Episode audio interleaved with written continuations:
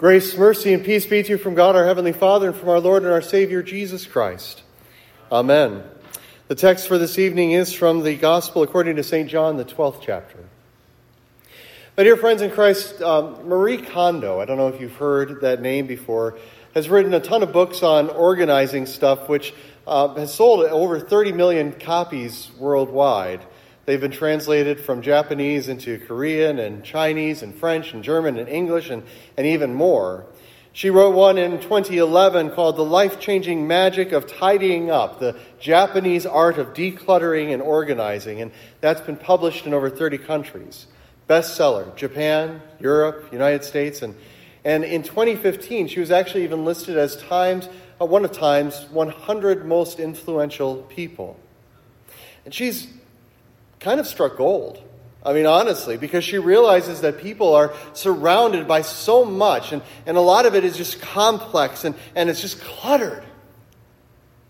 There was a story of a father teaching his three year old daughter the Lord's Prayer. Not my story, but a story I heard. And she would repeat the lines after him, like every good little girl does. And finally, she decided, no, tonight I want to do it on my own. And so she started, and he listens with pride as she's enunciating each word, and then he gets to the, the end of the prayer with her, and he says, she says, Lead us not into temptation, and then she prays, and deliver us from email. Deliver us from email. It's true. I, I cannot imagine my life without email because it sounds so wonderful. Marie Kondo, what she does is she organizes things in what's called the KonMari method. It, it basically takes your belongings, it gathers them all in one place, and, and you take them in one category at a time, and you keep those things only that she say, says sparks joy. The Japanese for that is toki meku, which means that your heart flutters or, or throbs. So, this KonMari method actually is not too bad. Everyone is using this. It's very popular. Who, who doesn't need to simplify in their lives? Who doesn't want to declutter? Who doesn't want that spark of joy? Now, this Lent, through our series, we have been meeting witnesses to Christ's passion in John's Gospel. And today, John introduces us to the Marie Kondo of the Bible. Who's that?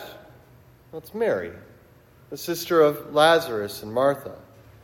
Mary helps us simplify and declutter, and by her example, we see how we can spark joy. Now, how does she do it? That's the question. Mary replaces get, excuse me, with give. And that's it. She replaces get with give. It's fairly simple. Because get only clutters things. Get only confuses things. Get makes us miserable. Get ahead, get back, get even, get more, whatever you do, get revenge. Every time we get, it's a problem for us. And so she takes this get, what she can get from Jesus, what she can get from the people around her, what she can get from charging people to come in the door to see her brother raised from the dead, she replaces all of that with giving. Are you stuck in some emotional rut? Have you lost zest and zeal even for the Lord? Do you want that spark of joy? Do what Mary does. Replace get with give. And here's the context John 11, Lazarus dies. After four days, he stinks beyond all heaven, right? I mean, when Jesus says, roll away the stone, the argument isn't, well, he can't come back from the dead. It's, he's going to stink really, really bad. But Jesus stands in front of that tomb and he weeps. And then, as that stone is rolled away, he shouts, Lazarus, come out! And Lazarus, wrapped up still in his burial linens, comes out of this tomb stumbling. And there he is, alive maybe stinky. We're not sure. Now, as for the Jewish leaders who heard about this, this is the last straw, right? By raising Lazarus from the dead, Jesus moves from this category of manageable nuisance into the category of serious threat. So from that day on, John says in, in chapter 11, they made plans to put him to death. His days are numbered. And so, as we come then into John 12, Jesus has a price on his head, and so does Lazarus, because the chief priests had made plans to put Lazarus to death as well as Jesus, because on account of him, many people were be believing in Jesus. We have to destroy Jesus, they said. We have to destroy even the evidence of Jesus, they said. That means we must destroy Lazarus. And that's the context. But here's the cost. Mary takes a pound of expensive ointment made from pure nard and anointed the feet of Jesus and wiped it with her hair. How much does that ointment cost? We're told it's a year's income. I mean, can you imagine that? Dropping a year's income? It's like walking into Ulta, that beauty store, and finding the most expensive bottle of cologne or perfume and paying an entire year's income on just that. It's crazy. It's insane. It's silly. It's excessive. Now, Judas. Judas decides to speak up. And when Judas speaks, it's usually never a good thing, right? And it's no different tonight. Because Mary here is extravagant. Mary's excessive. She's gone over the top. But Judas, he's concerned. One of the disciples that is about to betray him, John writes. He says, Why was the ointment not sold for 300 denarii and given to the poor? And he said it not because he actually cared about the poor, but because he liked to skim off the top when he wanted. Judas is threatened. The money that he saw in that ointment is gone. His world, it's like it's crashing in on him. And because Mary lives by this one word give, he has to put up a stink. The comparison between Judas and Mary really isn't anything more than black and white. Mary is the generous disciple. Judas is a greedy disciple. Mary gives with abandon. Judas is miserly. Mary sacrifices financially. Judas doesn't give a nickel. Mary shows her faith with her actions, and Judas talks a good game, giving money to the poor, but we know he doesn't mean it. Mary loves this word give, but Judas just wants to get.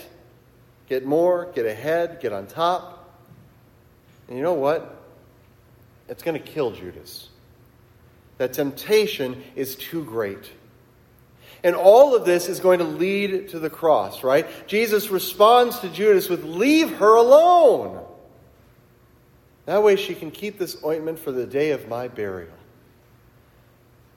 I don't know how much of that she poured on Jesus. I don't know if it was all of it or most of it or some of it, but Jesus knows what's coming soon. Jesus knows that she's going to need this to wrap him in his linens. Mary understands the cross. And Mary believes the words that John the baptizer spoke Behold, the Lamb of God who takes away the sin of the world. And then again, destroy this temple, Jesus says, and in three days I will raise it up. Mary believes this. And in John 3, Jesus says, Moses lifted up the serpent in the wilderness, so must the Son of Man be lifted up. Mary got this, and so she gives everything she has to Jesus. In doing so, she prepares Jesus to give everything that he has to you. And this room then is just filled with the smell of this perfume. I mean, smells are pretty powerful, right? The smell of a, a rose catches your nose, and suddenly you remember that first date that you had in high school. Maybe it's the scent of your grandmother's perfume, and memories of her come flooding back. While words go to this thinking part of our brain, smells go to the emotional part. That's why that smell of grandma, well, brings back all the emotions that we felt for her. Smells stir that us stir that up in us. And it's true for Jesus. That smell of strong perfume is going to linger with Jesus throughout Holy Week as he makes his way to the cross. And even on Good Friday, the fragrance of Mary's perfume is still going to be there. And perhaps, just perhaps, when Jesus gives himself up completely, all his love and his mercy and his grace for you, holding back nothing for you, he might have faintly smelled that sweet fragrance still on his feet. A reminder that Mary had marked him with this wonderful gift. Matthew 26, Mark 14, they both state the same thing about Mary. Wherever the gospel is proclaimed in the whole world, what she has done is also going to be told in memory of her. Why is that? Because the kingdom of God isn't about hoarding and stockpiling. The kingdom of God isn't about being chintzy or cheap. The kingdom of God isn't about get. Get is going to kill us always and forevermore, God's kingdom is about one thing give. Give. And then what happens? Well, sparks of joy. It is more blessed to give than to receive. Mary, the sister of Martha and Lazarus, she shows us that the kingdom of God is about giving lavishly, giving generously, giving joyfully, giving completely. She is for us a picture of Jesus. She shows us what it is that Jesus gives up, the worth of his life. Wherever this gospel is proclaimed, then, what she has done is going to be told in memory of her.